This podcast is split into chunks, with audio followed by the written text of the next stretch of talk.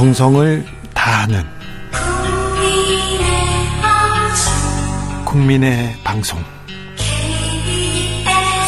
KBS 주진우 라이브. 그냥 그렇다고요.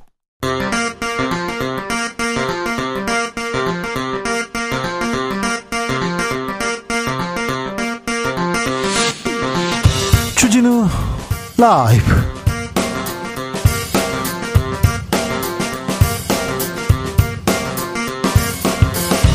2023년 3월 27일 월요일입니다. 안녕하십니까. 주진우입니다. 검찰 수사권 축소 법안, 이른바 검수완박법에 대한 헌재의 판단 여진, 오늘도 계속됩니다. 오늘 한동훈 장관 국회에 나왔는데요. 민주당과 격하게 부딪혔습니다. 어떤 이야기들 오갔는지 박주민 더불어민주당 의원에게 들어보겠습니다. 한미 정상회담을 앞두고 대통령실 외교 비서관이 교체됐습니다. 한일 정상회담 앞두고는 의전 비서관 교체됐는데요. 무슨 일이 있었던 걸까요? 여야도 모두 주요 당직 인선 개편 나섰습니다. 정치적 원의 시점에서 두루 들여다보겠습니다. 미국이 지난주 기준금리를 0.25%포인트 올렸습니다. 우리도 금리 인상 압박 받는다고 하는데요. 외국 대형은행 위기설도 이어지고 우리나라 은행은 괜찮은 걸까요? 주식시장은요 경공술에서 알아봅니다. 나비처럼 날아 벌처럼 쏜다. 여기는 주진우 라이브입니다. 오늘도 자중차에 겸손하고 진정성 있게 여러분과 함께 하겠습니다. 얼룩말 세로의 탈출 소동. 음, 여러분께서는 어떻게 보셨는지 아, 모르겠습니다. 저는 5년 전 탈출했던 퓨마 뾰롱이, 뽀롱이가 생각납니다. 뽀롱이. 퓨마가 5, 년 전에 동물원에서 이렇게 탈출됐는데요. 사살당했어요, 그때. 그래서, 아이고, 얼룩말도 어떻게, 새로 어떻게 되는 거 아니냐 마음속으로 졸였는데, 그나마 이렇게 마취총 맞고 잘 돌아갔는데요. 가서 행복하게 잘 있어야 되는데, 아, 새로의 꿈, 뭘까, 이렇게 생각해 보는데, 동물원에서 지내는 동물들, 행복할 수 없잖아요. 아프고, 아 프고 너무 스트레스 받는다 이런 얘기는 맞는데, 아, 어찌할까. 동물 보호를 위해서 동물원에 대한 생각 좀 바꿔야 되는 거 아닌가. 이렇게 고민하는 분들 많은데요. 새로의 꿈. 음, 동물원에 있는 동물들 어떻게 하면 좋을까요? 한번 생각해 보겠습니다. 문자로 알려 주십시오. 샵 9730 짧은 문자 50원, 긴 문자는 100원이고요. 콩으로 보내시면 무료입니다. KBS 1라디오 모든 프로그램 아, 유튜브에서 함께 하실 수 있습니다. KBS 1라디오 채널 구독, 좋아요 이렇게 하시면 됩니다. 그럼 주진 라이브 시작하겠습니다.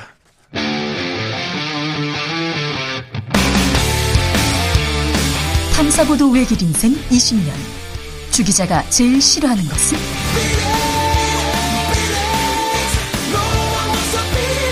이 세상에서 비리와 부리가 사라지는 그날까지.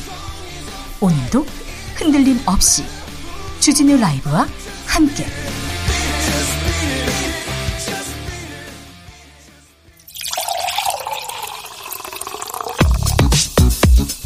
진짜 중요한 뉴스만 쭉 뽑아냈습니다. 주스 정상근 기자 어서 오세요. 안녕하십니까? 북한이 탄도미사일을 또 발사했습니다. 네, 북한은 오늘 오전 7시 47분경 황해북도 중화 일대에서 동해상으로 단거리 탄도미사일 두 발을 발사했습니다. 어, 이들 미사일은 각각 370여 킬로미터를 비행한 후 동해상에 탄착했습니다. 내일은 미국의 항공모함이 국내에 옵니다. 네, 미 해군의 핵추진 항공모함 니미치오를 포함한 미국 제11 항모 강습단이 내일 부산 작전기지로 입항합니다. 어, 이에 앞서 오늘 제주 남방 공해상에서는 우리 해군과 미군의 연합 해상훈련이 펼쳐졌습니다. 네, 한반도에는 연일 군사적 긴장 고조 뉴스가 계속됩니다. 아, 평화가 밥인데 평화로 가야 되는데 서로 이렇게 강대강 대결은 오늘도 이어지고 있습니다. 정순신 변호사 낭만 자리 국가수사본부장이 경찰 출신이 임명됐습니다. 윤석열 대통령은 오늘 우종수 경기 남부경찰청장을 제2대 국가수사본부장에 임명했습니다. 우종수 본부장은 모레 대통령에게 임명장을 받은 뒤 2년 임기를 시작합니다. 앞서 국가수사본부장 자리는 검찰 출신의 정순신 변호사가 지명된 바 있는데요. 어, 경찰의 수사를 지휘하는 최고위직의 검찰 출신 인사가 임명되는 데 대한 어, 경찰 안팎의 우려가 있었고 여기에 자녀의 학폭 문제가 불거지며 낙마한 바 있습니다. 윤석열 대통령 방미 앞두고 있습니다. 그런데 외교 비서관 교체됐습니다. 네, 대통령실 이문희 외교비서관이 최근 교체된 사실이 오늘 보도됐습니다. 이문희 외교비서관은 외무고시 30회로 공직에 입문한 뒤 북핵 협상과장 등을 지냈고 윤석열 정부 출범과 함께 대통령실 외교비서관으로 임명돼 일해왔습니다. 당일에 앞서서는 김일범 의전비서관 사퇴한 바 있는데요. 어, 외교비서관, 의전비서관 왜 교체되지? 무슨 일이지? 잠시 후에 저희가 좀 자세히 좀 들여다봅니다. 어, 국민의힘도 그렇고요. 민주당도 당직 개편에 나섰습니다. 이재명 민주당 대표는 오늘 지명직 최고위원회 비명계이자 재선 의원인 광주 서구갑의 송갑석 의원을 임명했습니다. 정책위원회 의장에는 586그룹 삼선 김민석 의원을, 어, 정책위 수석부의장에는 재선의 김성주 의원이 임명됐습니다. 어, 전략기획, 전략기획위원장에는 친문계 한병도 의원, 디지털 전략 사무부총장에도 친문계 박상혁 의원이 임명됐습니다. 국민의힘은요?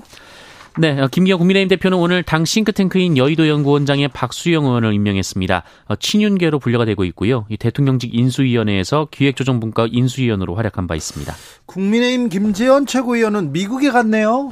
네, 김재현 국민의힘 수석 최고위원은 지난주부터 해외 출장을 이유로 최고위원회 회의에 참석하지 않고 있는데요. 네. 네 한국 시간으로 어제 오전 그 미국 조지아주에서 북미 자유수호 연합이라는 단체가 주최한 강연회에 참석한 것으로 전해졌습니다. 어, 그런데 이 자리에서 김재현 최고위원은 전광훈 목사께서 우파 진영을 전부 천하 통일했다라고 말한 것으로 전해졌습니다. 어, 북미 자유 사, 자, 북미주 자유 수요 연합은 어, 미국 그 미주 교민들을 중심으로 결성된 보수 단체인데요. 이 단체는 홍보물을 통해 김재현 최고위원을 윤석열 대통령과 같은 서울대 법학과 검사 출신이며 어, 지난해 대선 기간 친윤계로 입지를 다졌다라고 소개했다고 합니다. 전광훈 목사가 최근에 미국에 계속 다니는데요. 거기서 뭐 영킴 의원을 만났다는 등 또 다른 보수 단체를 만났다는 등 어떤 단체들 교회를 규합한다는 등 이렇게 계속 얘기 가 나왔는데 국민의힘 김재현 최고위원도 같이 갔는지 아니면 거기 가서 정광훈 목사를 한껏 띄웠어요. 네. 정광훈 목사가 미국에서 뭘 하고 있는지는 제가 취재해 가지고 알려드리겠습니다. 전두환 씨 손자가 귀국합니까? 광주에 가서 사과하고 싶다 이런 뜻을 밝혔어요. 네, 전두환, 전두환 씨의 손자 전우원 씨가 내일 인천국제공항을 통해 입국한다라면서 이 귀국하면 5.18 광주민주화운동 피해자들에게 사과하겠다라고 밝혔습니다. 어, 그 오자마자 이게 감옥에 가 아니 경찰이 이렇게 어, 신병 확보하는 거 아니야? 이런 얘기도 있는데요. 네, 전원 씨는 어제 자신의 SNS를 통해서 이 한국에서 감옥을 갈지 이 무슨 일이 생길지는 아는 게 없다라면서 한국에 도착한 뒤 정부 기관에 의해 바로 안 잡혀 들어간다면 집만 풀고 5.18 기념 문화센터에 들러서 유가족분들 그리고 이 사건으로 정신적 피해를 입으신 모든 분께 사과드리고 싶다라고 말했습니다. 광주 얘기를 먼저 했습니다. 상처를 드려서 죄송하다면서 먼저 사죄 드리고 싶다고 하는데요. 전우원 씨가 몇 가지 어, 전두환 씨 비자금과 그리고 중요한 내용들을 남겼는데요. 이 내용은 어, 밝혀질까요? 네. 전우원 씨가 어떤 흑폭풍을 만들지는 또 두고 볼 일입니다. 경찰이 신병 확보해서 전우원 씨가 이 말을 하는 거를 좀 아마 쉽지 않을 것도 같은데요. 이 부분도 저희가 취재해서 자세히 말씀드리겠습니다. 육아휴직 쓰라고 합니다. 말은 그렇게 하는데요. 절반도 쓰지 못하고 있다. 이런 조사가 있었어요? 네, 지난해 합계 출생률이 0.78명으로 역대 최저를 기록한 상황에서 시민단체인 직장갑질 119와 이 사무, 사무금융 우분투재단이 설문을 한 결과 45.2%나 육아휴직을 자유롭게 쓰지 못한다라고 답을 했다고 합니다. 네. 아, 남성이 41.6%, 여성이 49.9%로 여성이 육아휴직의 제약을 받는 것으로 조사가 됐고요. 여성이 더 제약을 받는군요. 네, 비정규직일수록 그리고 작은 회사일수록 또 월급을 적게 받을수록 육아휴직을 쓰는 것이 더 어려웠다라고 합니다. 그렇죠. 어, 심지어 출산휴가를 마음대로 쓰지 못한다라고 답한 직장인도 39.6%나 된다고 합니다. 출산휴가도요, 여성은 네. 어, 시민단체 직장갑질 119가 사무금융 우분투재단과 여론조사 전문기관 엠브레인 퍼블릭에 의뢰해서 어, 전국 만 19세 이상 직장 직장인 1000명을 대상으로 3일에서 10일까지 설문조사를 한 결과입니다. 자, 일 더 하고 싶다, 뭐 더 해야 된다, 이렇게 얘기도 하지만, 자, 실제는요, 휴가를 제대로 쓸 수도 없습니다. 비정규직일수록 작은 회사일수록 월급을 적게 받을수록 여성일수록 쓰지 못하고 있습니다. 이런 게 거쳐지지 않는 한 근로시간을 연장한다. 이거는 매우 쉽지 않습니다. 일할 때 일하고 쉴 때 쉰다. 쉴 때 못 쉬고 있어요, 지금도. 그런데, 아, 네. 이 부분 좀, 아, 좀 대책을 낼 때 좀 초점을 맞춰야 될 것 같습니다. 배우 유아인 씨 경찰에 소환됐습니다. 네, 서울경찰청 마약범죄수사대가 오늘 유아인 씨를 마약류 관리법 위반 피의자 신분으로 소환해서 프로포폴 등을 투약한 구체적 경위와 목적을 추궁했습니다. 어, 유아인 씨는 취재진에게 별다른 말을 하지 않고 조사실로 들어갔는데요. 유아인 씨는 대마, 프로포폴, 코카인, 케타민 등을 투약한 혐의로 경찰 수사 선상에 올랐습니다. 네, 아직 뭐 수사 중이니까 수사 내용이 나오면 결과가 나오면 그거 가지고 얘기하자고요. 어제 강화도 만이산에서 큰 불이 났습니다. 네, 건조한 날씨가 이어지는 가운데 어제 오후 강화도 만이산에 큰 불이 났습니다. 시작은 인근 야산이었는데요. 어, 시속 40km의 강한 바람이 불면서 불씨가 날렸고 이 불씨가 2km 정도 떨어져 있는 만이산까지 옮겨 붙으면서 불길이 거세졌습니다. 네. 이 바람이 워낙 거세서 산불의 규모가 빠르게 커졌는데요. 산불 발생 40분 만에 대응 1단계, 2시간여 만에 대응 2단계가 발령됐고요. 헬기가 동원되고 야간 산불 진화 작업도 이어졌습니다. 어, 다행히 산불 진화 대원들의 사투 끝에 불은 오늘 아침 8시쯤 진화가 됐습니다. 이 산불로 인한 인명 피해는 없고요. 다만 축구장 30개 넓이인 22헥타르 정도가 불에 탔습니다. 어, 그래도 이 법당 등 이 국가지정 보물을 보유한 만이산 정수사와 주변 시설로는 다행히 불길이 번지진 않았습니다. 네. 어, 이번 산불은 만이산 초입의 한 굿당 건물에서 불이 시작된 것으로 보이는데요. 어, 산림당국은 진압이 완료되는 대로 이 정확한 화재 경위를 조사할 계획입니다. 아, 네. 지금 봄철에 산불 소식 계속 전하게 됩니다. 각별히 조심하셔야 됩니다. 아, 들의 산에 가서는 담배 피우거나 불 피우는 건 절대 안 됩니다. 쥐불놀이 그것도 안 됩니다. 절대. 음, 차준환 선수 한국 피겨의 대들보인데요. 세계 선수권대회에서 은메달을 따냈습니다. 네, 피겨 세계 선수권 대회에 출전한 차준환 선수가 우리나라 남자 선수로는 최초로 시상대에 올랐습니다. 이 차준환 선수는 쇼트 프로그램에서 3위를 차지하며 메달 가능성을 높였는데요. 이 프리스케이팅에서는 두 번의 4회전 점프를 맨 앞에 배치하며 이를 완벽히 소화했습니다. 어, 첫 4회전 점프에서는 4.16점, 두 번째에서는 3.53점의 높은 가산점을 챙겼고요. 어, 트리플 악셀에서도 두 번의 가산점을 모두 받았습니다. 네. 어, 결국 쇼트와 프리 합계 296.03점으로 개인의 최고점을 13점 이상 높이면서 2위로 도약을 했습니다.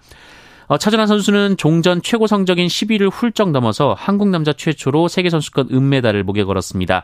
어, 이에 앞서 주니어 무대의 신지아 선수 또 이메나 예칸조 선수에 이어서 어, 시니어 무대에서 이예인 선수와 차준환 선수까지 한국 피겨는 이번 세계 선수권에서 은메달 4개를 따냈습니다. 아, 네. 한국 피겨에 또 중후기가 열리나요? 김연아 선수가 어떻게 이런 선수가 우리나라에서 뚝 떨어졌지 이렇게 생각했는데 또 김연아 키즈들 아, 네 쑥쑥 크고 있습니다. 자랑스럽네요. 네. 음. 노소영 씨가 최태원 동 최태원 회장의 동거인한테 소송했다는 내용도 있고요. 다른 내용도 있는데 뭐 좀 즐겁고 봄 같은 소식은 없습니까? 어, 즐겁고 봄 같은 소식이요? 네. 좀 봄 같은 뉴스는 없어요? 차준환 선수의 은메달 소식을 그래서 전해드렸습니다. 아니 그거 말고는 네 그거 말고 한번 또 찾아보겠습니다. 더 찾아봐요. 네. 아니 차준환 선수 뭐 봄 같네요. 맞다. 네, 봄 같죠? 네, 그러네. 참 봄 같습니다. 네. 네. 주스 정상근 기자 함께했습니다. 네, 고맙습니다. 어, 동물원 어떻게 생각하세요? 아우 동물들 예쁘죠. 그런데 동물들 동물들 동물원에 갇혀 있는 거 보면 너무 슬퍼요. 그런 분들 많습니다. 그래서 동물원에 대한 생각, 동물들에 대한 생각 한번 들어볼게요. 최주영님. 주 기자님 오늘 얼룩말 같이 입으셨다고. 네. 그런 건 아니고요. 세로 패션은 아닙니다. 네. 가로 패션. 아, 1340님, 동물들은 자유롭게 야생에서 살아야 하는데, 사람들의 이기심 때문에 가둬놓고 있어요. 얘기하고요. 4023님, 감옥같이 가두는 게 아니라 넓은 땅에 울타리를 쳐서 뛰어놀게 해야 합니다. 동물을 구경거리로 생각하는 것도 좀 바꿔야 합니다. 이렇게 얘기하네요. 2095님, 얼룩말 세로가 제일 좋아하는 간식은요, 당근, 당, 당근, 당근을 안 먹는다고요? 아니 세로가 제일 좋아하는 간식 당근도 안 먹고 삐진 상태라고 하면서요. 빨리 마음이 안정됐으면 좋겠습니다. 얘기하는데 그런데요. 동물 기사들 있잖아요. 동물 기사들 조금 기자들이 상상력을 많이 넣어가지고 함부로 쓰는 경향도 있어요. 어, 새로, 새, 얼룩말 새로, 새로 여자친구 생김, 막 이렇게 나왔는데 아직 그것도 정확하지는 않은 것 같고요. 생길 예정이라고도 하고 막 그런데 삐진 상태라는데 잘 돌아가서 좀 안정적으로 잘, 잘 놀고 있으면 좋겠다. 그런 생각도 해봅니다. 0147님, 동물원 수족관 가지 않고 있습니다. 존재하기 때문에 아름다운 것이지. 자연은 소유할 수 없는 것이니까요. 많은 동물들도 어, 권리를 찾기 바랍니다. 얘기하는데 동물권에 대한 고민 토론 우리한테도 좀 시작돼야 될 과제인 것 같습니다. 교통정보센터 다녀오겠습니다. 김민혜 씨.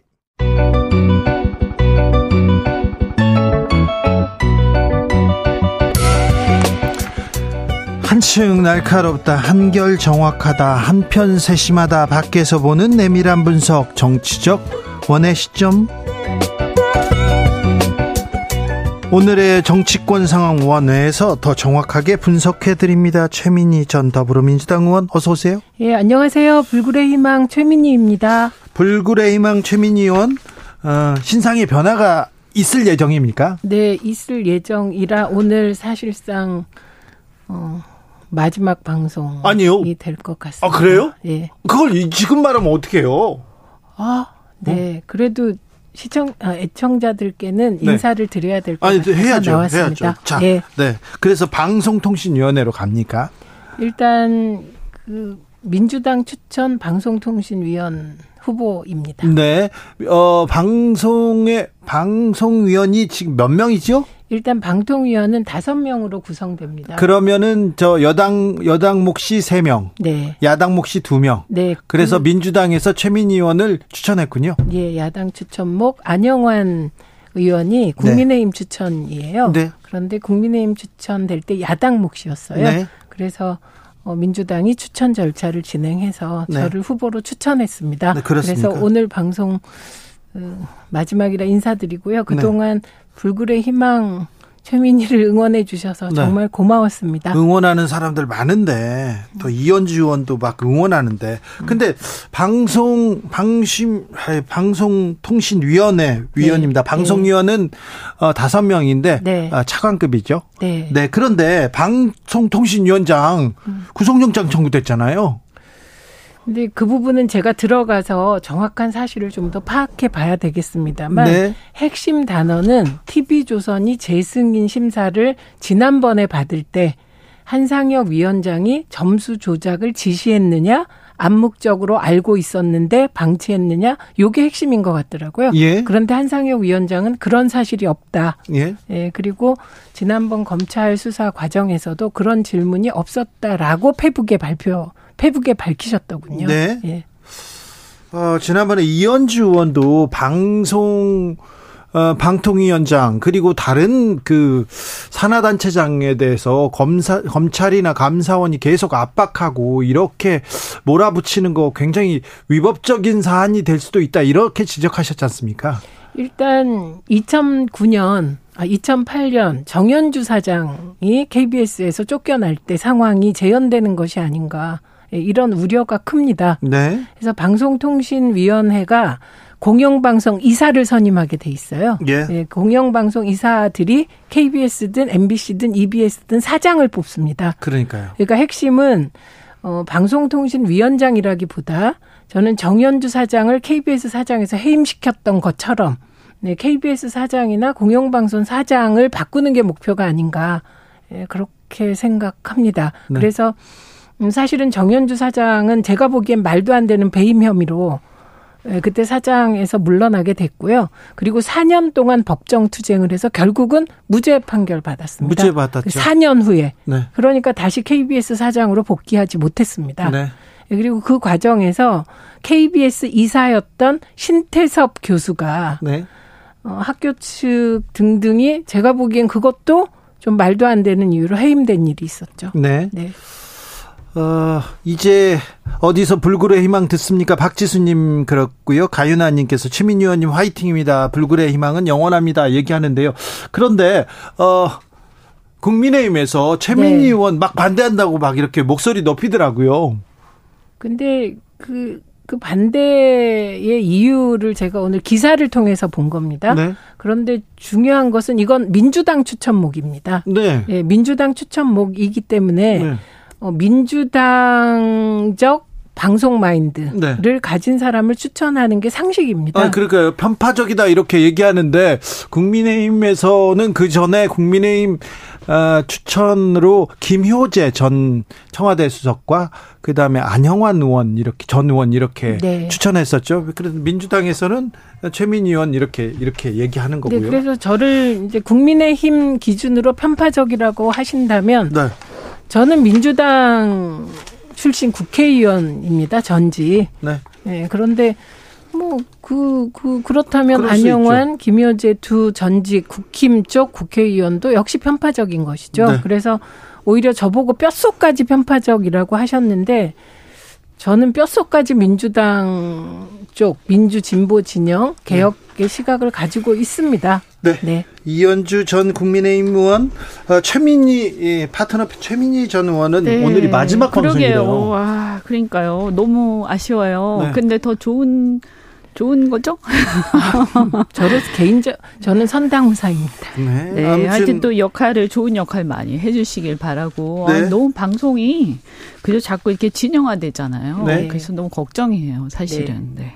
네. 그렇죠. 네, 그래서 가... 좀 어쨌든 뭐 어, 정권 이런 문제를 떠나가지고 좀 공정하게 네. 네 언론의 네. 자유를 잘 지켜주시기를 바랍니다. 네, 최민희 네.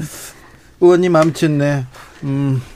역할이 막중합니다. 네, 책임이 막중하니 가서도 열심히 해주시고요. 아니 아. 아무튼 마지막 뉴스는 이렇게 어떻게 해야 되나 뭘 해야 되나 그 얘기는 해야 되겠어요. 헌법재판소의 검찰 수사권 수사권 축소 법안에 대한 판단 나왔어요. 그런데 오늘도 이 그 논란 이어가더라고요. 네. 어, 법무부 장관은 뭐 유, 뭐 유감을 표했고요. 판사 출신 여당 대표 반헌법 궤변이다 이렇게 하고 판사 출신인데 엄청나게 비, 비난을 해놨더라고요. 어찌 보셨습니까, 이현주 의원님? 네, 우선 뭐 판결을 가지고 어 마음에 안 들 수는 있죠. 그런데 다, 다 자기 생각이 있으니까 하지만 어쨌든 헌재에서 결정 내린 걸 가지고 궤변이라고 하는 거는 아 저는 여당에서 이런 적이 있었나 싶거든요. 네. 어 그래서 지금 뭐 하는 건가? 이 큰일 났다. 이게요 지금 상식이 무너지고 있어요. 아이고. 그러니까 뭐냐하면 우리가 이때까지 보면 그래도 예를 들면 대통령실 하면 거기서 어, 팩트 내지는 우리 상식하고 어긋나는 얘기를 한 적은 없었잖아요, 지금까지. 네. 그죠? 그러니까 약간 뭐 아무래도 팔이 안으로 굽는다고 그런 건 있을 수 있지만, 네. 어, 정말 막 어이가 없는 우기는 걸 계속 하는 경우를 봤고요. 네. 뭐 네, 그죠? 네. 그리고 날려버려요. 어, 네. 네. 그리고 대법원이라든가 이런 헌재 같은 이런 권위 있는 사법부의 막 그 최종 결정을 가지고 최종 판단이라고 어, 그래도 어쨌든 집권당에서 그거를 아뭐 우리는 사실은 뭐 조금 다른 생각이 있지만 존중한다. 요 정도 말한 적은 있어도 네. 궤변 이렇게 얘기한 적은 아마 처음이지 않을까. 근데 저는 좀 이러지 말았으면 왜냐면 이게요 자기 얼굴에 침 뱉기예요. 네. 이렇게 권위를 자꾸 서로 무너뜨리기 시작하면요. 결국은 어떻게 되냐? 대통령의 권위, 그 다음에 집권 여당의 권위 자체가 같이 무너지는 거라 나라가 지금 국가가 무너지는 상황으로 지금 가고 있어요. 그러니까요. 지금 좀 네. 심각하게 받아들여야 될 것 같습니다. 네, 일단 네. 저는 이 광경을 보면서 미디어법 파동이 기억 어, 기억 다시 생각이 났는데요. 당시에 사실 미디어법으로 종편이 탄생하게 됩니다. 그래서 민주당과 시민사회가 굉장히 반대했죠. 네. 그래서 당시 미디어법 표결, 표결 과정에서 본회의에서 대리 투표가 있었어요. 그래서 그때는 민주당이 헌재에 어, 위헌 소송을 했죠. 위헌 법률 판결 했는데 그때 헌재 판결이 대리 투표 등 일부 절차적인 하자가 있지만 미디어법은 유효하다고 판단을 했어요. 그래서 그때 그때 국민의힘이 어 이거 헌재 판결 끝났다. 그러면서 지금 종편이 생기지 않았습니까? 그 예. 법이 유효했기 때문에. 네. 그래서 헌재 판결은 그때도 지금도 딱 한 가지 기준은 있는 것 같습니다. 일부 절차적인 하자가 있다고 하더라도 국회의 입법권을 존중하는 방향으로 판단한 것. 이거는 변함이 없어요. 예, 그런데 네. 어, 이 부분을 가지고 저는 당시에 민주당도 반발했습니다. 했는데 이런 식으로 헌재 자체를 폄하하고 깎아내리고 이러진 않았던 것 같아요. 그때. 너무 심한 것 같습니다. 법원의 판단으로 대법원이나 헌법재판소의 판단으로 일단 이 갈등은 이 일단락이 되어야 되는데 네. 여기에서 그 지금 승복을 안 하는 승복 안 하고 존중하지 않으면 이거 어떻게 합니까? 그러니까 이게 이런 거잖아요. 어쨌든 다수당이 의회에서 주도를 해서 네. 법을 하나 통과를 시켰단 말이에요. 네. 그러면 이게 어떻게 다 마음에 들겠어요. 네. 근데 우리가 다수결의 원칙이라는 게 민주주의의 대원칙이잖아요. 예. 그리고 국민들이 어쨌든 마음에 들든 안 들든 국민들이 그런 국회를 구성을 했던 거잖아요. 네. 그러면 그 국회의 의결을 존중해야 되는 거예요. 그리고 헌재 이번 결정은 어, 이 과정에서 약간의 어떤 그 상임위 단계죠. 거기에서 조금, 조금 눈살 찌푸린 일이 있었지만 그렇다고 해서 국회 본회의 자체의 의결 자체를 무효로 돌릴 정도는 아니다라고 얘기를 하는 거고요. 그러면 그게 이제 법원의 어, 헌재의 결정이고 그것은 또 나름대로 논리적으로 타당성이 있죠. 물론 반대 의견도 낼 수 있어요. 그러니까 네 명은 반대를 했다는 거 아닙니까? 근데 어쨌든 우리가 정한 헌법상의 원리와 법적인 법의 원리 전체를 적용했을 때 이걸 우리는 존중해야 되는 거예요. 왜냐하면 이런 권위 자체를 부정하기 시작하면 한도 끝도 그러면 국가라는 게 성립할 수가 없어요. 예. 그래서 그거는 존중을 해야 되는 거예요. 그럼 일단 마음에 안 들더라도 어, 법원의 결정은 존중하고 여기에 맞춰서 사실 더 나아가서 어, 국회의 의견, 그러니까 국민들의 대표인 대표기관 헌법기관이 국회가 그렇게 했고 그것을 헌재가 어, 효력을 인정을 한 거기 때문에 사실 문제는 뭐냐면 그럼 이제 시행령으로 검수 원복을 하겠다고 지금 했잖아요. 근데 이거는 어떻게 보면 전체 취지에 반하는 상황이 된 거예요. 예. 그러니까 만약에 이걸 뒤집고 싶으면 잘해서 그 총선에서 이기면 되는 거예요. 총선에서 다수당이 되는 수밖에 없는 거예요. 근데 자꾸 이런 식으로 하면 국민들이 봤을 때 저 당이 다수당이 될 만한 어떤 동 모티베이션이 국민들한테 생기겠습니까? 저 당이 우리가 충분히 밀어줘도 나중에 다수의 어떤 그런 어 그것을 가지고 이것을 완전히 형해화시키는 국민들 다수의 뜻을 형해화시키는 그런 걸 하지 않겠다라고 믿을 수 있어야 되는 거잖아요. 근데 이렇게 되면 어떤 상황이 벌어지냐면 아 그러면 만약에 국민의힘 여당을 갖다가 우리가 좀 밀어주면 전부 다 또 뒤집고 국회의 권능을 다 무시하고 안 그래도 지금 대통령 일방적으로 가는 게 많은데 그럼 지금 지금 욕을 많이 먹고 있잖아요, 우리가.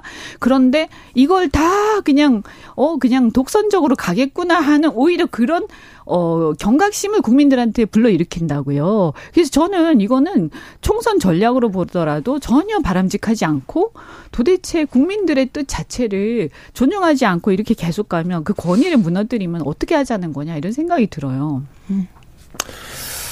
네, 여기까지 듣겠습니다. 이 문제에 대해서는 저 2부에서 더 자세하게 시간을 두고 얘기합니다. 네. 음, 대통령실 외교 안보 라인이 조금 개편됩니다. 이문희 대통령실 외교 비서관 한일 정상회담, 한미 정상회담 앞두고 교체됐습니다. 얼마 전에 일본 방문을 앞두고서는 김일범 의전 비서관 교체됐는데요.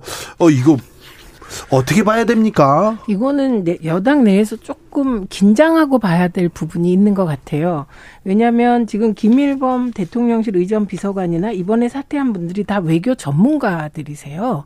예, 그런데 이, 이상한 것은 우리가 프로토콜 상에 어, 윤석열 대통령 내외가 해외에 갔을 때 프로토콜 상에 문제가 많이 발생했거든요. 근데 그 부분에 대해서 다들 의아해 했어요. 네. 왜냐하면 외교부는 의전에 목숨 거는 부처거든요. 네. 그리고 어떻게 보면 의전이 다다 우리가 이렇게 얘기할 때도 있는데, 어, 그런데 그 김일범 의전 비서관이 일본 방문을 앞두고 그만뒀단 말이죠. 그리고 네. 뒷 얘기도 무성했습니다. 네, 네. 사실은. 네. 어 그리고 어뭐 행정관 얘기가 뭐 어쨌든 더 많이 수렴된다 이런 뒷 얘기들도 있었어요. 그런데 이거는 저희들보다는 여당에서 더 긴장하고 바로 잡아야 될 문제로 보입니다.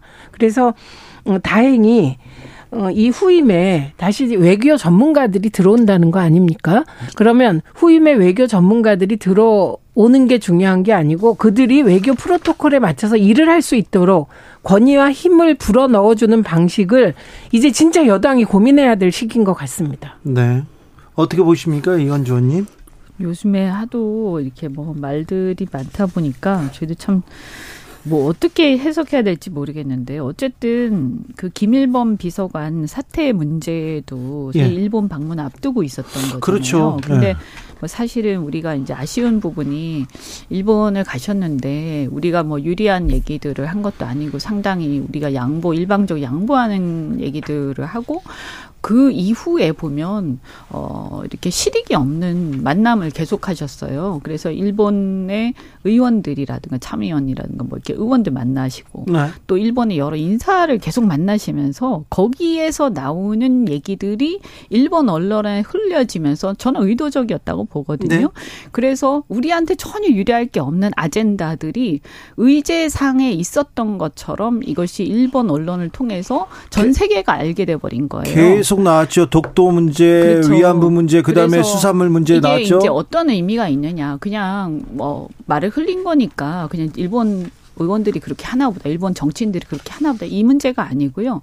심지어는 지금 기시다 총리가 흘린 것으로 의심되는 그런 것들 독도 문제 그런 거 아닙니까? 네. 그럼 어떻게 되냐하면 이 독도 문제가 어 한일 간의 분쟁 지역화하는 것으로 올라가는 거예요. 그, 네. 그 미상 자체가요. 네. 그래서 그 동안에는 우리가 실효적으로 지배하고 있는 땅이기 때문에 우리 그래서 무시해 왔는데 이것이 한일 간의 어떤 분쟁 지역화되는 상황으로 계속 끌고 가면서 이 번에 그냥 양보한 그 강제동원 문제 해법뿐만이 아니라 여타 다른 문제들 그 다음에 또 이 저기 후쿠시마 그 해, 그 해양 오염수 방류하는 문제까지 비롯해서 모든 것들에 대해서 우리가 마치 논의를 한 것 같은 그런 프레임이 형성이 된 거예요. 그래서 이것도 어쨌든 언론 플레이, 일본 측의 언론 플레이에 어떻게 보면 우리가 당한 건데 이렇게 일본 측의 언론 플레이에 당하는 것이 사실은 예견됐던 사실이에요. 그래서 의전 비서관이든 주변의 참모들이 대통령이 그 주제, 의제 자체에 대해서도 충분히 양보를 하고 오는 상황에서 더 이상 다른 사람들을 만나서 일본 내에서 그것이 언론 플레이에 이용이 되고 하는 것을 당하지 않도록 더 다른 일정을 잡지 말았어야 되는 거예요. 네. 빨리 하고 와서 돌아왔었어야 되는데 이번에 굉장히 많은 실수를 한 거예요. 근데 이것은 제가 뭐 잘은 모르겠습니다만 이 의전 비서관 사태하고 이렇게 내부가 이렇게 되다 보니까 이 참모나 자, 주변에서 조언하고 지원해주는 이 역량들이 굉장히 부족했다. 네. 그래서 거의 주먹구구식으로 갔다가 완전히 당하고 지금 언론 플레이도 당하고 그렇게 온 거예요. 이게 너무 지금 상황이 심각하고 저는 이렇게 가면 큰일 난다. 근데 이미 큰일 났어요, 사실은. 어, 너무 아쉽죠. 왜 이렇게 그래서, 하는가. 음, 그래서 이 부분에 대해서 이게 아무리 당, 당정 협력이 중요하다고 해도 당정 분리 단계도 우리가 거친 이유는 최고 권력 기관과 당은 국회잖아요. 어쨌든 국회는 그 아무리 여당이라도 국회는 국회입니다. 상권 분립에서 분립돼 있는 거거든요. 그러니까 이게 당정 분리를 해야 하는 이유를 보여주는 거죠. 그러니까 예. 당은 견제 역할도 해야 되는데 견제 기능이 상실됐다 맞아요. 지금 네. 그렇게 보이고 어, 이게 거꾸로 한번 문재인 정부 전체를 거쳐서 국민의힘이 문재인 정부를 비판했던 민주당을 비판했던. 걸핏하면 똑같이 비판했죠. 그런 내용으로. 네 그렇죠? 했습니다. 했는데 네. 민주당은 이렇게 안 이 정도 아니었거든요. 예 그리고 내부의 비판적인 목소리가 지금도 나오고 네. 예 그렇습니다. 그래서 이 부분은 정말 여당이 긴장하고 점검해야 될 부분이다 저는 이 네. 말씀밖에 드릴 게 없네요. 뭐 우리가 그 정권 교체를 하면서 어 이전 정부에 대해서 비판했던 지점들이 있잖아요. 그것은 이제 타산지석으로 삼아야 되는데 이게 내로남불이 되면 안 되거든요. 그러니까 지금 굉장히 우려스러운 상황이고 이제 그냥 일방적으로 그냥 막 달려 나가는 것 같아요. 이러다가 이제 폭주하게 되면 사실은 심판 대상이 되는데 문제는 내년에 총선이 문제가 아니라 저는 나라가 문제다라고 생각합니다. 아, 왜냐하면 외교 같은 거는 뒤집을 수가 없어요. 그럼요. 예, 네, 그래서 어떤 진영의 문제가 아니라 사실은 야당하고도 이 부분은 충분히 협의를 했었어야 되는 거고 우리가 아무리 또 국내에서 싸울 때 싸우더라도 이런 외교나 안보 국가적 안보 문제는 같이 함께 협력해서 가요. 왜냐하면 정권이 어떻게 어느 쪽이 잡을지 모르기 때문에 그래서 유럽 같은 데는 그 섀도우 캐비넷이 다 있는 거 아닙니까? 그래서 어 내각을 예비 내각을 다 둬서 야당하고도 공유를 하거든요. 이런 네. 중요한 문제들은. 근데 이게 지금 완전히 무슨 패싸움 하듯이 이렇게 가는 것은 우리 국민들이 보면 얼마나 걱정스럽겠어요. 네. 그 이렇게 해서는 안 된다. 네. 어, 여야에서 인적 개편도 시작합니다. 국민의힘에서도 여의도 연구원장 이렇게 새로 바뀌고 음, 박대출 정책위 의장도 이렇게 임명장을 받았어요. 아, 국민의힘 인적 개편 어떻게 보셨습니까? 이현주 의원님? 우선은 뭐 여의도 연구원 같은 경우에는 총선 때 이제 경선을 관리를 하게 되죠 네. 실질적으로 네. 그래서 네. 여론조사라든가 이제 공천에 굉장히 큰 영향을 미치게 전략도 되는데 짜고 공약도 네. 만들고 그런데 이제 초선이고 이제 소위 이제 윤핵관 또는 윤핵관 호소인이라고 이제 분류를 실제로 많이 하지 않습니까? 네. 근데 어, 이 메시지가 뭐냐? 결국에는 우리끼리 가겠다. 이렇게 이제 보이는 거예요. 지금 자기 원내대표 네. 후보군도 거의 윤핵관들로 네. 채워지는 것 같고요. 그래서 본선에서 어떤 본선 경쟁력을 위해서 조금 더 선거에 대한 경험도 많고 수도권에 대한 어떤 여러 가지 선거의 경험들도 있고 이렇게 해서 조금 어, 선수도 있고 예. 이런 경험 많은 사람이 아니라 이렇게 하는 것은 그러니까 그때 그 연판장 돌리는데 주도하신 분 아니에요. 네네. 그죠? 그러니까 어, 이런 경우에는 이 메시지 자체 국민들이 볼 때도 아 그냥 이거는 어, 개파들끼리 이제 친윤들끼리 그냥 나눠 먹기식으로 가겠구나라고 예상이 되는 거예요. 연판장 네. 이거 주도한 초선 의원이 여의도 연구원장 된다. 여의도 연구원 여기 만만치 않은 곳이 것인데. 그러니까 이게 이제 총선을 앞두고 아 이 메시지가 뭐냐라고 했을 때 좋은 메시지를 줄 리가 없고 그다음 박대출 정책위 의장 같은 경우에는 아마 이제 정책위 의장 하려면 한 3선 정도는 해야 되니까 네. 이제 사람이 몇 명 안 돼요, 사실은. 네. 그러다 보니까 이렇게 하신 것 같은데 요 부분은 이제 좀 지켜봐야 되겠는데 자칫 이제 어 지금 언론과 관련해서 또 너무 이렇게 각을 세우 고게 되지 않을까 하는 걱정이 좀 돼요. 그래서 그러면 잘 하셨으면 좋겠다는 생각이 듭니다. 민주당도 당 지도부 개편이 있었습니다. 어떻게 보셨습니까, 최민희 의원님? 예, 우선 국민의힘과 민주당은 지금 지도부 구성이 정반대로 가고 있는 겁니다. 국민의힘은 어, 친윤 일색 지도부 그래서 공천도 이게 당정 일체화된 상태에서 공천하겠다 이런 메시지로밖에 안 보이거든요. 그래서 어 이건 민, 그 민주당도 사실은 이재명 대표 초기에는 친명 지도부가 된 거 맞죠. 그런데 이런저런 문제 제기를 받아들여서 당 지도부를 개편했습니다. 이번에 사실은 굉장히 큰 폭입니다. 지명직 최고위원 한 명 바꾸고요. 그리고 정책위 의장, 전략 전략기획위원장 그리고 어, 수석 대변인까지 바꿨어요. 그리고 제3 디지털 전략 기획실을 맡고 있는 제3사무부총장까지. 그리고 이미 민주정책연구원장도 정태호 의원으로 바뀌었기 때문에 민주당은 사실 사무총장을 제외하고는 다 바꾼 것이죠. 중요 포스트를. 근데 어, 과연 이것이 시너지를 낼지 어, 이게 다, 다른 잡음이 낼진 지켜봐야 될 것 같습니다만 일단 이재명 대표는 어쨌든 화합, 탕평 그리고 총선 준비로 가겠다 이런 메시지를 분명 분명히 한 것으로 보입니다.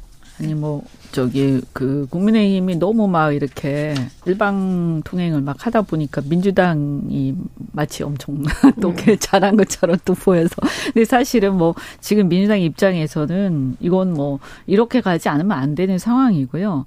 어 다만 이제 지금 보면 이제 호남 민심을 추스르기 위해서 송갑석 의원을 최고위원회 이렇게 하신 것 같은데 어, 이 부분은 저는 이런 말씀 드리고 싶어요. 이제 인적 개편도 중요하지만 사실은 지난 대선 때 이제 민주당이 뭐 이렇게 어 작은 차이지만 어쨌든 어 정권 정권 재창출에 실패한 네. 이유 이런 것들에 대해서 사실은 그때 대선 때도 그렇고 그 이후에 지방선거 때도 그렇고 이 부분에 대해서 당의 쇄신 어떻게 갈 거니 이런 얘기는 거의 안 나왔었거든요. 네. 그래서 당이 어떻게 변화할 것인가 하는 얘기들이 좀 같이 이렇게 가는 가면 좋겠다 하는 생각이 듭니다. 자 이현주 의원님 네. 그런데 전광훈 목사가 우파 천하 통일했습니까? 이건 무슨 소리입니까? 그 누가 그렇게 미국에서 들려오던데요. 김재원 최고가 말씀하셨습니다. 아 진짜요? 네. 어. 어, 그, 그. 네, 저 지금 체험 듣는 네, 얘기라서. 정광훈 목사가 작년부터 그 전에도 그랬는데요. 미국에 이렇게 드나들면서 네. 거기에서 우파 세력들을 규합하고 거기에서 부흥회도 하시고 또 정치인도 만나고 그러더라고요. 아. 그런데 우파 천하통일 이건 무슨 어, 이건 네, 어떻게 네. 받들어야 됩니까? 태극기 세력을 통일했다 뭐 이런 취지인가요? 저는, 아닌 것 같은데요. 그래요. 이게 저는 우파 천하 통일했다. 이건 되게 추상적인 말이잖아요. 네. 이건 네. 영향력이 뭐 크다. 네.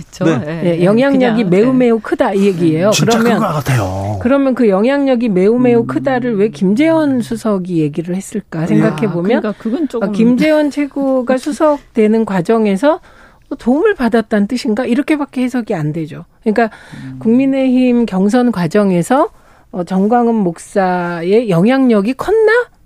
어, 이런 의문 부호가 그러니까 생기는 그런 내용이었습니다. 아니지만 어쨌든 이렇게 결집돼 있는 소수 집단은 네. 어 그래도 이제 경선이 이럴 때 영향을 미치긴 하잖아요. 네. 그러니까 이제 그런 일종의 그런 어떤 하나의 어떤 그 결집된 세력으로서 영향을 미쳤나? 그건 조금 이렇게 어 그런 좀 생각이 드는데요. 네. 그렇다고 해서 어, 이분이 무슨 우파 전체를 기업했다든지 네. 이렇게 얘기하는 좀 이게 이거는 립 서비스 같은 그런 그런가요? 얘기 아닐까. 네. 최고위원회 회의에는 계속 불참하고 있는 김재원 최고께서 우파 지정에는 행동하면서 활동하는 분들이 잘 없는데 정강훈 목사께서 네. 우파 진영을 전부 천하통일해서 아. 요즘은 그나마 광화문이 우파 진영에도 민주노총에 대항하는 활동 무대가 됐다 이렇게 얘기하는데요. 아 이것도 어떤 속내인지 예, 나중에 또 시간을 갖고 얘기해 네. 보겠습니다. 정치적인 발언들은 또 이렇게 예. 좀 과장되는 경우가 많으니까요. 네, 네. 앞에서 뭐 축혀 세울 네. 수도 있었는데 네. 왜 정강훈 목사를 국민의힘 최고위원께서 이렇게 죽혀서 해야만 하는지에 대해서도 좀 물어보겠습니다. 제가 취재해가지고요. 네. 아, 두루두루 물어봐가지고 제가 말씀드릴게요. 아, 이거 하나 얘기하고 넘어가자고요. 자녀 셋 낳으면 병역 면제. 자녀 셋 낳으면 증여세 면제 이건 어떻게 받아야 됩 받아들여야 됩니까? 아니 근데 그게 아직 확정된 건 아니죠. 아니 이, 게 아이디어라는데 그게 네. 저는 조금 놀라워서요. 아니 저 는 사실 아그 아이를 어쨌든 출산하는 주체가 누굽니까? 어쨌든 엄마잖아요. 엄마. 여성이죠. 어, 근데 여성으로서 아, 이게 너무 불쾌해요. 아니, 그러니까 그러니까 자녀 셋 낳으면은 여성이, 남편만 면제예요. 이거 아, 뭐예요? 그거 구체적으로 아니, 그런 걸 떠나서 무슨 네. 여성이 무슨 애 낳는 그런 어, 물론 이런 이런 생각으로 하신 건 아니겠지만 그렇게 들릴 수 있어요. 그래서 굉장히 여성들한테 모욕적으로 들릴 수도 있고요. 그렇죠. 네, 그리고 이렇게 이이 이, 이 사고가 틀렸어요. 이게 저출산의 이유가 뭔지를 전혀 이해를 못 하고 있구나. 정말 사람을 그러니까 우리가 젊은이들이 결혼을 잘 안 하고 출산을 기피하는 이유 가장 근본적인 거는 희망이 없기 때문이거든요. 희망. 근데 좀 더 이렇게 근본적인 문제예요. 우리 사회에. 그런데 이거를 이렇게 마치 뭐 이렇게 딜 해가지고 어 굉장히 이거는 우리 젊은 그 지금 출산 어떻게 보면 출산은 보이코트 내지는 뭐 하고 있는 그런 셈인데 너무 희망이 없으니까 이분들에 대한 이건 굉장히 기분 나쁜 얘기가 될 수 있다. 네, 이런 태도는 그 절, 저출산이란 단어를 저출생으로 바꿔야 된다. 네, 저출생. 지금 이제 이현주 전 의원님이 말씀하신 여성이 무슨 출산의 도구냐. 음, 어, 이런 질문에 대해 그래서 네. 어, 용어를 저출생으로 바꿔야 하고 지금 그 구체적으로 들어가 보면 정말 이상한 건데 이게 자녀 셋을 낳고 아빠가 30살 이전에 자녀 셋을 낳아야 군대 안 가는 겁니다. 네. 대학 졸업하고 그러면 4년, 5년 안에 현실성도 거의 없는 집중적으로 열심히 현실성도 네. 거의 없는. 예, 그러니까 현실성이 없다 이 말씀을 드리고 증여세 면제는 그럼 일정 이상의 재산이 없는 집의 자녀는 해당이 안 되잖아요. 네. 예, 그래서 어, 우선은 이런 게 왜 나오냐면 음, 굉장히 또 저출생 문제가 심각하다. 음. 그러면 대책을 세워야 된다. 음. 그러면 대책 세울 때 제일 먼저 뭘 해야 돼요? 수요자들과 만나야 되잖아요. 음. 대상들과. 그런데 만나지 않고 관념적으로 대책이 나오기 때문에 이런 일이 벌어지는 겁니다. 그래서 그러고 나서 어 이제 수습하기 바쁜 거예요. 그래서 진짜 저출생 문제를 해결하고 싶으면 저는 여성들과 만나고 청년들과 만나야 된다고 생각합니다. 이걸 여야가 따로 만나는 게 아니라 여야가 국회에 진짜 이거야말로 사회적 합의 기구를 만들고 집중적으로 어, 그 나이 당사자들, 청년들을 만나서 대책을 수립해야죠. 그래서 제가 요 대책 나오고 청년들을 좀 만났어요. 제 딸 나이가 바로 요, 요 나이라. 그랬더니 그 깜짝 놀라는 거예요. 자녀 셋 부부는 지금 하나도 생각하지 못하고 그 전에 결혼도, 결혼도 못하고 있는데 네. 하기 힘든 상황. 네, 그래서 점점 정치가 네. 멀게 느껴진다. 이러면요, 진짜 우리 청년들이요, 어, 어떻게 보면, 어, 오히려 애 안 낳는 게 이런 사회에서는, 아, 이게 애 안 낳을 수밖에 없겠구나. 네. 지금 이런 얘기가 나오는 사회에서 어떤 희망을 가지고 어, 결혼을 하고 출산하겠습니까? 그러니까 지금 근본적으로 저는 철학적 고민 다시 해야 되는 상황이 아닌가라는 생각이 듭니다. 최민희 의원님께 여쭤보겠습니다. 주말이었습니다. 주말에 이재명 민주당 대표가 아, 개딸, 소위 개딸로 불리우는 사람들이 비명계, 반명계 의원들 공격하고 그러는 부분에 대해서 강력한 경고를 보냈습니다. 네.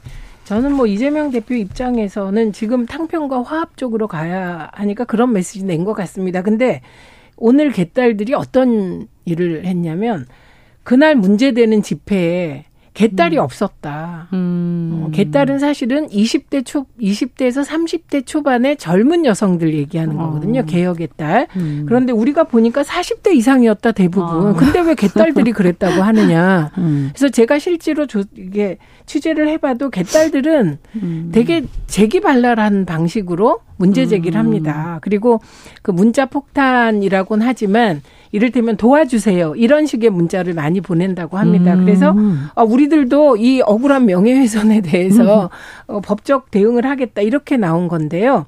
저는 기본적으로 지지자를 대하는 정치인의 자세는 노무현 대통령 말에 답이 있다고 생각해요.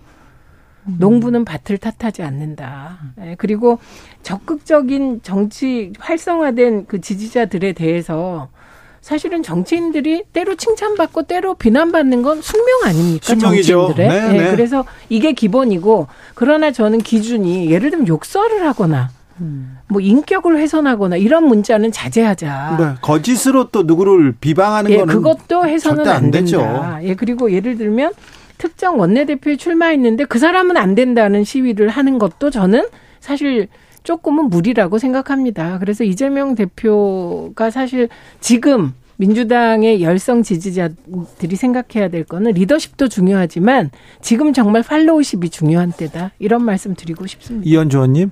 예, 이 민주주의의 근본적인 정신이 이제 다양성을 존중하고 자기랑 생각이 다른 사람의 생각도 존중하는 거잖아요. 네. 그 그거를 어떤 절차를 거쳐서 의사 결정을 하는 건데요.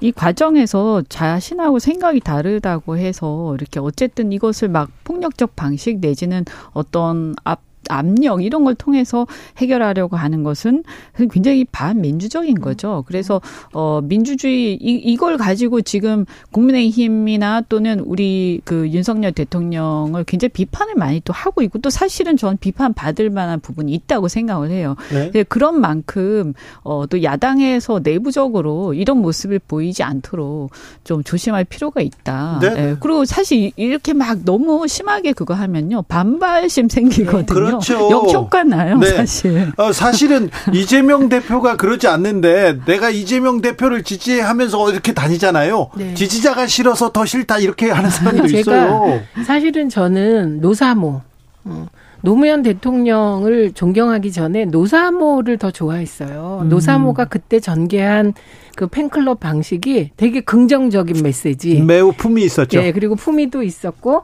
그리고 다른 사람 배척하지 않았어요. 음, 네. 그리고 지금 팬덤 팬덤 하는데 사실 연예인 팬덤의 일대 금기 사항이 뭔지 다 아시잖아요. 다른 연예인을 비판하지 않는 거예요. 아, 내가 좋아하는 사람만 음. 좋아하는 거예요.